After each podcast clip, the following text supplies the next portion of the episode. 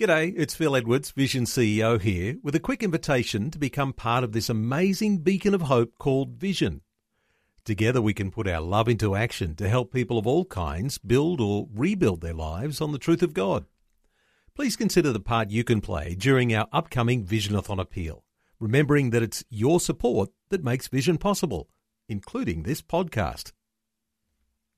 Life, culture, and current events from a biblical perspective. 2020 on Vision. It is Easter this coming weekend. Every year at this time, the noise promoting things like Easter bunnies and Easter eggs and the call of a long weekend, putting your feet up on a beach towel, on a beautiful beach with the sun-drenched, atmosphere of what you can do on a long weekend at this time of year. It's quite amazing. But these things can drown out the significance of the person we celebrate at Easter. Good Friday is the day we remember the crucifixion, and even the Apostle Paul says all of Christianity stands or falls on the resurrection of Jesus Christ that we celebrate on Easter Sunday or Resurrection Day. Any way you look at it, Easter is an extraordinary event. The Bible tells us more than 50 witnesses saw the resurrected Jesus. Over 2,000 years, scholars have debated the events of Easter, where the stone was rolled away and the tomb was found empty. Well, the disciple we sometimes refer to as Doubting Thomas was invited by Jesus to examine the wounds in Jesus' hands and feet. After lots of unmistakable proofs, the disciples eventually saw Jesus ascend to heaven from the Mount of Olives. But the things that will mark our conversation today are not just the facts of the Easter story. But today we're going to talk about the message. What does all this mean to you and to me? Why is this story so important 2,000 years after the crucifixion and resurrection of Jesus? Well, our special guest today is Dr. Brian Mulheron. He's the principal at City Point Christian College in Brisbane. Brian's also the author of a book called Jesus, Author and Finisher, Timeless Principles of Christianity. And let me say a very special welcome along to 2020 to Brian Mulheron. Brian, welcome. Morning, Neil. Great to be here. Brian, you're technically in a place where this week you've got students on holidays, but you're still at the helm. Not all principals are still at the helm during the school holidays, but you are there in that role.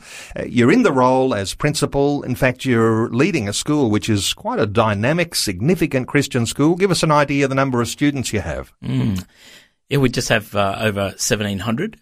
From prep to year 12 and a number of international students as well. A big responsibility on your shoulders. 1,700 students. That's a big school. That's bigger than some of the communities listening to our conversation today. And those responsibilities that you hold are maintaining a Christian ethos in a school's environment, because these kids are all growing up in a land where they are distracted on so many levels, and part of your curriculum, no doubt, is to reinforce these wonderful faith issues that you hold so very strongly. And that's the great thing about Australia, is that parents have parental choice in the choice of schooling that they decide for their children. And being faith-based is one of those great things that we can partner with the parents, and that beautiful triangulation of parents, church and school all saying the same thing, I think is great for the formation and the development of those young people's lives. Let's talk about the topic we've gotten together today to discuss. What is so special about Jesus in the lead up to Easter this coming weekend? Give us some impression of your own journey so that we can get a bit of a context as to where you're coming from as we talk about Jesus today. I had the great privilege of growing up in a Catholic family, and our parents took us along to church every single Sunday, and it really developed that strong faith in knowing who God is, what God has done for us, and to establish really an awe and a reverence of a holy God. the Catholic Church, I think also as a young child, put a little bit of fear into our hearts as to if you aren't doing the right thing, then certain things await you. And I can remember at the age of about 8 or 9, or probably around 9 actually, my friend who lived down a couple of doors from us, we used to walk to Mass from Mayfair Street, Carina, to St. Martin's at Carina, which was about nearly 2 kilometres back in those days. You couldn't do that this day and age, but we used to walk to Mass every day of the week on the school days. So I suppose I had a desire for God, and I suppose a desire not to be on the wrong side of God in that time. Interesting to talk about your background as growing up as a young Catholic and the fear of God, because what we'd understand from a very, very cursory glance at the scriptures that the fear of God is the beginning of all wisdom. Mm. And yet somehow or other there are some elements of our Christian community which would somehow or other downplay that fear. And I wonder whether you've got any thoughts on this, because the fear of God obviously is a good thing. And yet sometimes we confuse the grace of God with God's goodness and lovingness. And yet there is a certain sense in which it's not completely unconditional, because, yes, the fear of God is an important element of our Christian faith. I think that's so true. And I really do thank God for the whole of my upbringing, because with that great foundation of this awe and reverence and respect for God in my early years, and then at the age of 16, coming to a personal relationship faith with God, that God just didn't die for the sins of the whole world, that he died for me. And so it balanced out this awe and fear of God with this relationship with him as well. And I think we need both and not either or, because I think either or takes us into a wrong perspective of who God is. And describing your background, growing up in a Catholic family, that's completely almost contrasted to, in some sense, the ethos of the school that you now lead, because the school that you lead you would call evangelical Pentecostal. Mm. So sometimes people talk about, the contrasts between Catholic and Protestant or evangelical Pentecostal. How did you come to be in that stream of Christianity? It was a difficult time for our family, mum and dad. It was around the time of the no-fault divorce coming into play, and mum and dad decided that they would separate. And during that time, mum was still seeking for, I suppose, a depth of relationship with God, or a deeper relationship with God. And we went to Christian Outreach Centre, as it was known back then, in West End, and it was actually one of the Thursday mornings of a May school holiday that 4 of us, so one of 5 boys, but 4 of us were with Mum that morning. And after the message, she said, as the pastor at the time was wanting people to respond to those who wanted to believe in Jesus as Lord and Saviour, she actually said, "Okay, you 4 boys, go out the front and say that prayer." And as obedient little boys, we went out and we said the prayer. But it something miraculous happened at that particular time. And I still today, reflecting on just the awe and the wonder of God opening up himself to me, and my eyes, in a sense, my spiritual eyes being open to know that he is real and that he did die for me personally, and not just in a cliche type of way, died for the world. So Easter is coming this weekend, and and I know that miraculous things happen in the lives of people when they yield themselves to a deeper understanding of who Jesus is. Because as you say, it's not just an intellectual type of a knowledge, but there's something personal that happens, and the miraculous happens in the personal. What are your thoughts about, you know, the way that some people will intellectualize the story and understanding the message, but what happens miraculously is what happens personally within the heart? Yeah, I think even the way that our world is going very nihilistically and the focus on self, and even when I say a personal relationship with Jesus, it can come across as, you know, nihilistic in one type of sense. But if it's based upon what has Jesus done for me, and if I just look at what has Jesus done for me, then it's very me-centric. But really what Jesus has done for me is taken the self out and put my focus upon him, and to live for him instead of living for self. And I think that's one of the beauties about Jesus coming from heaven, emptying himself, taking on the form of human flesh, and living in a way that was for us and not for himself. He was separated from the Father on the cross for us. And so everything that he did was for us. And so how can we respond in a way? And I often hear people say to be Christ-like, or to live like Jesus. And the invitation, you can copy a person, but I think Christianity is more than just copying the lifestyle of Jesus. You had Jesus hanging on the cross, dying a brutal death at the hands of those Roman soldiers.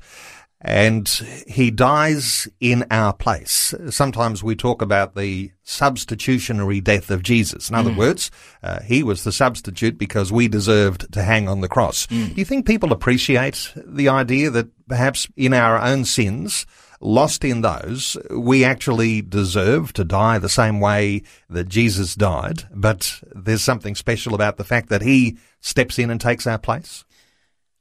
I don't think humanity really has an idea of really what sin is. Me taking a paperclip from work accidentally and using it at home for my own benefit and not returning it to work is, in God's eyes, rightly and justly deserving of me spending hell in all of eternity. And we as human beings just cannot comprehend that even if that was the sin that I did, which separated me from God, that that would be the deserving of the punishment. So we have got absolutely no idea of the concept of what sin is in its reality. We know good and evil for ourselves, and we think, oh, taking a paperclip from work, that's nothing. You know, it's a couple of cents, and there's no harm necessarily in doing that. That's our human perspective. But for God, he sees something quite significant of separation from holiness. And I think that that's what people don't understand. So for Jesus, for us to think that we should have died on the cross as Jesus died for us in that substitutionary theory of the atonement, I think we don't have any concept that our sins are bad enough that that would need to take place, because we always minimalize the sin in our own eyes. But if somebody else does a particular sin, then, you know, they're a lot worse than what we are. So we somehow minimalise sin within our own lives. Of course, we know that there are sins like stealing the paperclip that don't seem to be all that bad, but in the spectrum of all of those sins up to all of the bad sins, that we're all guilty of sin because we are, in fact, in rebellion against God, because in this sinful nature, we're resistant to God, resistant to his great salvation. So when it comes to this crucifixion, and this talk Good Friday here for a moment, this Friday is Good Friday, At Crucifixion Day, it's much more meaningful to appreciate that when Jesus died a death in our place, that this is something that on a day like Good Friday, we can have a deeper appreciation of what that means and why we ought to commemorate that day. Mm. And I think we do have the concept of a sin is lesser or greater than another sin. The writer of the book of James talks about he who has sinned in one point of the law has sinned in all points. And I think the question most ask is, how could a good God send a good person like me to hell for all of eternity? And they ask that question. But if we had what I call a sinograph, and we measure sin from the least at the top of the graph, to the greatest down the bottom of the graph, like premeditated mass murder compared to stealing a paperclip or a little white lie, yeah. Most of us would put ourselves quite high on the graph.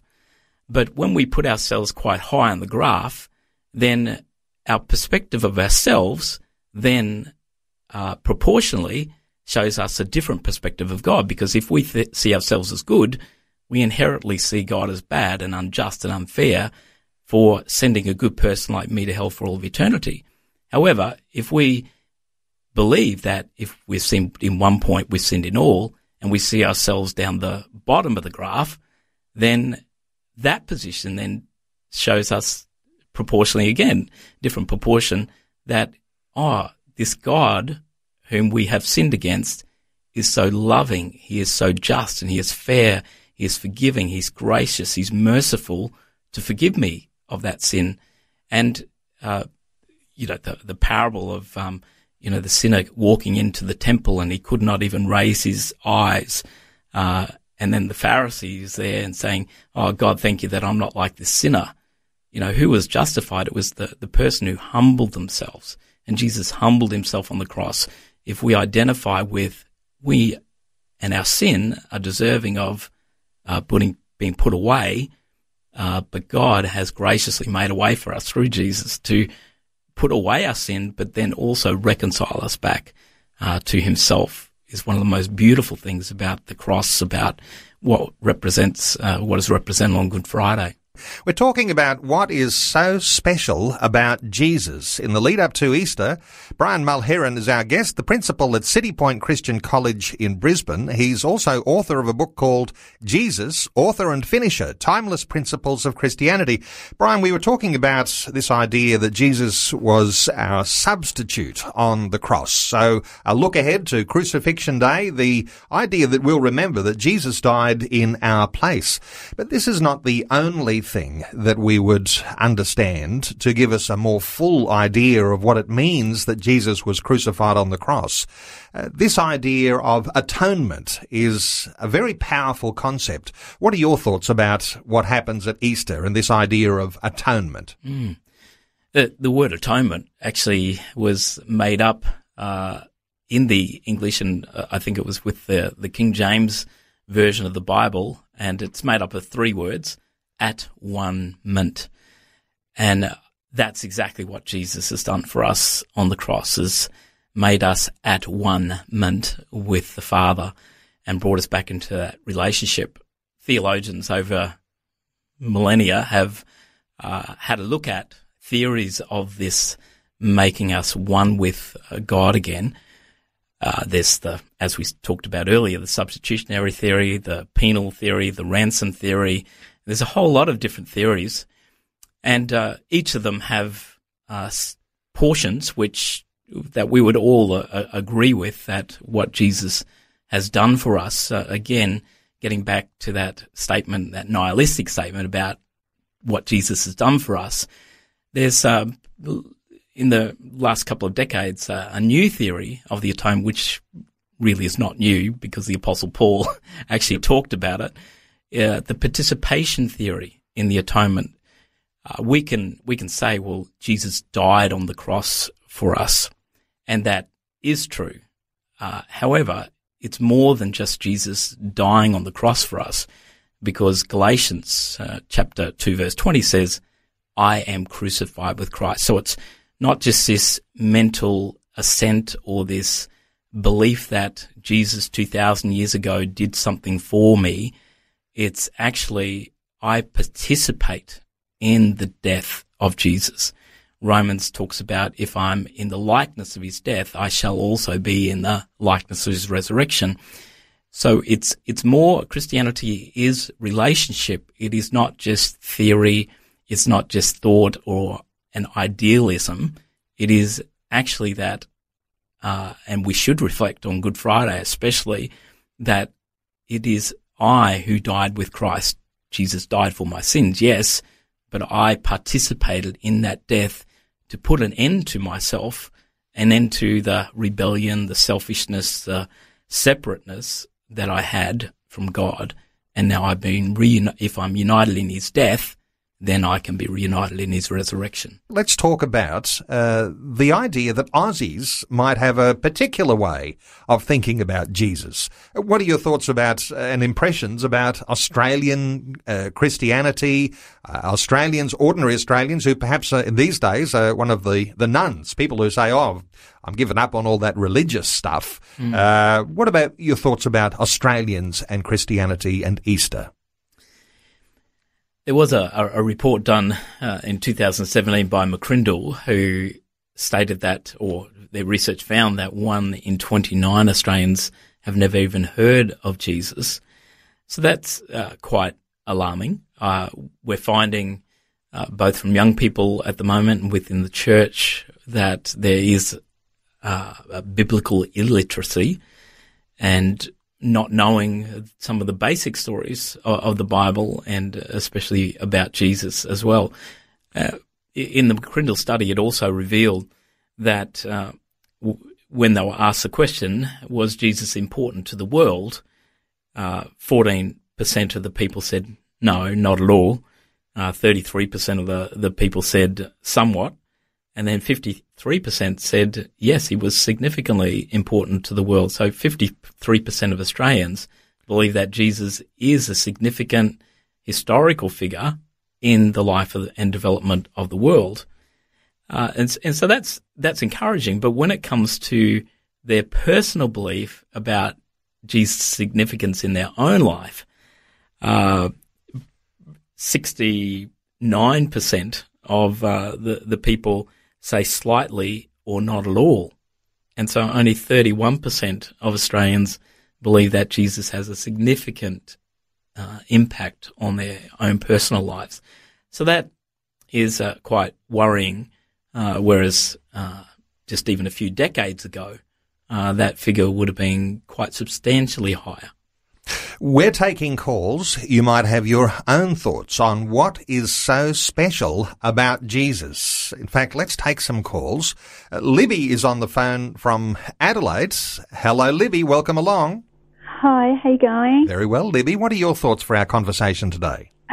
Since we're talking about Jesus' death and the Sabbath and so forth, I've been reading a book. It's called A Special Publication from Amazing Facts, The Truth About the Sabbath. And on this particular page, on the left-hand side here, it shows the regular Ten Commandments as we see them in the King James Version Bible and so forth. And on the other one, it has the law as changed by the papacy. And I'm checking out here, and apparently the papacy changed, took out the second commandment, which relates to images. Is that true? An interesting question here, and comes around the Sabbath. And it's not so much our conversation today, although, of course, there is an issue with Sabbath and Good Friday. Your thoughts for Libby, Brian? I think what it has happened is I'm not actually sure about that particular reference that you're making there and whether the papacy did actually remove or not, so I'm not aware of that. In Colossians chapter 2, it talks about let no man judge you in respects of new moons, Sabbaths, and so forth in the practice of that. Our understanding of why Christianity now celebrates or largely celebrates the Seventh-day Adventists still celebrate the Sabbath, and Mainstream Christianity and evangelicals celebrate on the Sunday, and it appears that in the New Testament, the reason why the church has gone to a Sunday celebration rather than a Saturday or a Sabbath celebration is because of the resurrection. And it often, the Apostle Paul and other New Testament writers say, we came together on the first day of the week. And that is because of the rebirthing of the church. And there's a whole story, especially in John's Gospel, about the analogy with starting out, you know, in the beginning, the Word was with God and the Word was God, and back to Genesis, and then even in the garden tomb, Jesus is supposed to be the gardener, and figuratively looking back to Adam being the first Adam and Jesus being the second Adam, and so the connotation being Jesus rising from the dead on the Sunday, the first day of the week, starts off a new week of creation, and therefore the celebration of that on the Sunday. Libby from Adelaide, thank you so much for your call. 1-800-316-316 if you'd like to join in our conversation. Let's take a call. Robin is in Mount Morgan. Hi, Robin. Yes, hi. I love your introduction, Dr. Brian. Very, very balanced. And I want to emphasise the point of it really, really concerns me in churches where we have a lot of attitudes like self-righteous. I call them Pharisees because I think there are just as many Pharisees today as there were in Jesus' time. And like Jesus said, I mean, what I think is, what you said is very, very important. It has to be a relationship with Jesus, not just knowing facts about him and not just a set of moral laws.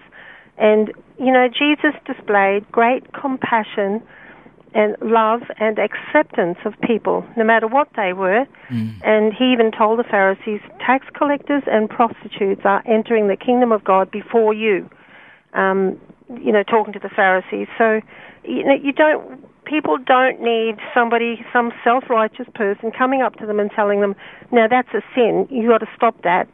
Look, that's the Holy Spirit's job. We just need to accept people, love them, get to know them, because they're obviously struggling with sinful natures that's beyond them. They can't just change themselves. Robin, good thoughts there. Let's get a response from Brian. What are your thoughts for Robin?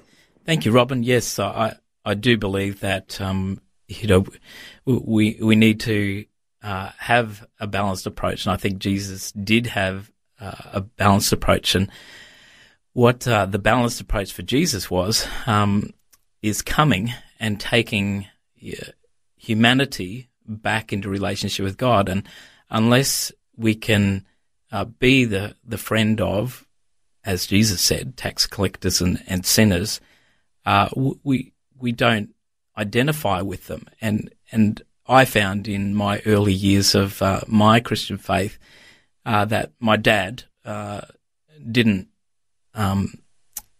come along on that day that we went to Christian Outreach Centre, and so I was trying to get him to believe now what I had believed, that newfound faith, and he thought that I was coming from a self-righteous position, and I think you know, in hindsight, going back, I think it is being with people with where they're at and taking them on the journey.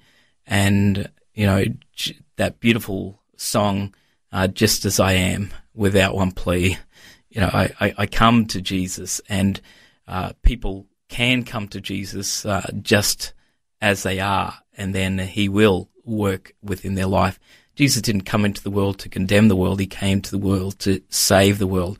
And so even though Jesus, with the woman in adultery, he, according to the law, she was deserving to be stoned to death.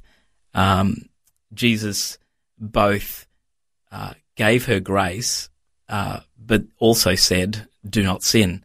And so it's that grace that is there that leads us, and that kindness of God that leads us towards repentance. Robin, thank you so much for your call. Our talkback line open on 1-800-316-316. Let's hear from Jason in Victoria. Hi, Jason. Welcome. Hi, Brian, and hi, Neil. How are you guys? Great to hear from you, Jason. I'd like to say that since I came to know Jesus, to have a relationship with Jesus, Easter means more to me than it did before I had a relationship with him. Mm. Easter is a powerful time, and it ought to re-trigger some of these feelings, understandings, knowings that we have had in that initial encounter that we've had with Christ. What are your thoughts for Jason? Being brought up in the Catholic Church, I've had a look back into some of the Jesuit, what they call examines, and they talk about going through the darkness of the cross and the identification with our sin in that dark place. And one of the traditional things that we had a tenebrae service for our high school, and it's not something that we normally would do in a evangelical, charismatic, Pentecostal type of setting, but to take it into that reflective mode of the contemplation of our sin, the depth and depravity of that, and then to take us to that depth and the end of ourself in the person of Jesus, and then the beauty of the resurrection and the joy that then comes from the reflection on the resurrection. And so I think it is, it's one of the most powerful times of year where we can reflect on exactly what Jesus has done for us and to take that time. Thank you so much, Jason, in Victoria. Let's continue to take some calls. Val is on the line from Mackay in Queensland. Hi, Val. Welcome. Hello. Val, lovely to hear from you. What are your thoughts today? I was just thinking to share that the day that Jesus rode into Jerusalem and was acclaimed by the crowds, that was the day of the choosing of the lamb. In the original instructions, a lamb had to be chosen on a certain day of the month, the 10th day of the month. And so that's why Jesus said, if these should be quiet, the very stones would cry out, because this was the day of the choosing of the lamb and nothing was going to stop it. Okay, and, so we've got historically here... So you've got Palm Sunday, the day Jesus enters into Jerusalem, and you're saying that's the date that typically a lamb would be chosen for the Passover. Your thoughts here, Brian? Val, you finish. The lamb was killed on the 14th, and it had to be perfect. That's why Jesus went into the temple for those next few days, and he was questioned by the scribes, the Pharisees, et cetera, and nobody could find any fault with him. And then finally, after seeing the high priest and the king, every authority in the land, Pilate said, I find no fault in him. Mm. The lamb had to be perfect. So it was testified by God at his baptism, this is my beloved son whom I'm well pleased, and by man that he was perfect. Great thoughts there, Val. Let's get a response from Brian. I firmly believe that God, when he instituted all of the festivals and feasts throughout the Old Testament, and on the specific days that they were to be celebrated, Jesus actually fulfilled those when he was here on the planet. He fulfilled those feasts exactly on the particular days that they were set. And so I think that is a testimony to God knowing the end from the beginning and prophesying those things that are not yet as though they were. And so he has got Jesus on at the time, the day of Pentecost was exactly the same. And yes, it just proves God's foreknowledge, and not only God's foreknowledge, but his plan throughout even before the foundation of the world to set in motion our redemption. And Val, honour to you, because great thoughts in that, because when you describe those sorts of things, you're affirming the authenticity of who Jesus is. As we reflect back to John the Baptist, who said, you know, the Lamb of God who takes away the sins of the world, Passover time that happened at that very first Easter, and how Jesus is the Passover Lamb, and very, very powerful thoughts, and certainly worthy of some more discussion and more reading, although we won't be doing too much of that today because we're running short of time. Thank you so much. Great to hear from you, Val. Let's hear from Linda, who is in Brisbane. Hi, Linda. Hi, Neil. Yeah, and I just wanted to say thank you so much for this lovely discussion. I just want to talk about the goodness of God and the goodness of Jesus Christ. And, you know, I mean, I think until we really understand, come to the knowledge that it's, you know, the goodness of Him that brings us to repentance. And if the world only knew how much we are loved and that act of love that God did by sending Jesus, until we really come to understand how much He loves us, you know, and my prayer is for the world to know the goodness of God. And I think when people understand how good He is and how wonderful He is, they will come to Him. And that's all I wanted to say. I just thank you so much for your program. You do such a great job with Vision Christian Radio, and bless you so much. Linda, wonderful to hear from you. Let's get a thought or two from Brian. Wholeheartedly agree with you, Linda. The goodness of God is something which, I've experienced personally, but would love the rest of the world to be able to know and to understand as well. I think when people think about God as a harsh and a cruel God and about hell, and really they don't understand that in one sense God doesn't send people to hell. People are already separated from Him and destined there already. And what actually God is doing is trying to redeem us and to rescue us from that pathway. So that's His goodness of what He's done in and through Jesus, His Son, dying for us, is that Jesus took that and He, He paid the penalty that we were all deserving so that we wouldn't have to go there. And so that's the gracious and the kindness of God, that He really is trying to rescue us. He is not trying to condemn us. Linda from Brisbane, thank you so much for calling in with your little input there today. Just wonderful, and running out of time. Interesting, because through this conversation, I have been referring to this coming Friday as Crucifixion Day, and I've been referring to the Sunday, Easter Sunday, as Resurrection Day. But Linda raises the very, very beautiful point that this Friday is called Good Friday. Good Friday needs to be affirmed, because the goodness of God comes through what all of the brutal destruction of a human person that happens in the death on a cross. But this is actually good news, Brian. It is the best news. When we truly realise, and this is what we do have to realise, and thank goodness for the Holy Spirit, that we can know that we have sinned against God. And every single person has sinned. There's not any one of us that has ever lived on the planet other than Jesus that has not done something wrong and have been separated from God. And God, as a loving Father, doesn't want us to be separated from Him. And so He made the way for Jesus to come and to die in our place. And it's all sin has to go to hell. Either we can believe that Jesus took it there on our behalf and left it there, or we have to take it there ourselves. And God doesn't want us to be separated from Him, or to live a life now separated from Him and the beauty of the goodness of God. And that's one thing I can't understand with people in the world, just even logically speaking.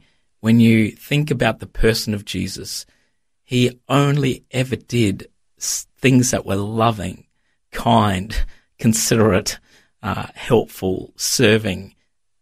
He's just the epitome of the perfect goodness personified, and why people ridicule Him, persecute Him, it is a mystery, and sin is a mystery. Well, we've almost run out of time, but I wonder whether your encouragement for people this weekend, Brian, and you know, we can encourage people to have an encounter with Christ right now, but Good Friday is coming this Friday. There'll be Resurrection Sunday on the Sunday. Two opportunities to connect with a local church that will be remembering these two events, and an opportunity to have an encounter with Christ, a personal encounter on either of those days. What's your encouragement to people listening to us today, coming from all sorts of different backgrounds, some who never go to church, accidentally listening to our conversation and saying, well, I never even thought about this for Easter. What's your encouragement to people this weekend to make the most of the opportunity? Well, the greatest encouragement is that Australians still, at Easter and Christmas time, do generally go to church, which is just fantastic. But just don't go just for the sake of the ritual or it's the thing to do, but go to know him, go to encounter him, go to reflect and allow him to touch your heart, to encounter your life and to reflect on his goodness and what he's done for them. Well, Brian Mulheron, just wonderful getting your insights today. Brian is the principal of a 1,700-strong school in Brisbane. It's a Christian college. It's called City Point Christian College. It is large, and those students all under your care, Brian, honour to you because you take that responsibility on your shoulders. You take it very seriously. It's a wonderful school. And you're also the author of the book called Jesus, Author and Finisher, Timeless Principles of Christianity, and it's available if you go online at Amazon or at Koorong Books and get a hold of Brian's book, Jesus, Author and Finisher, Timeless Principles of Christianity. Brian, wonderful to have you in, and thank you so much for taking some time to share your thoughts and your heart with us today on 2020.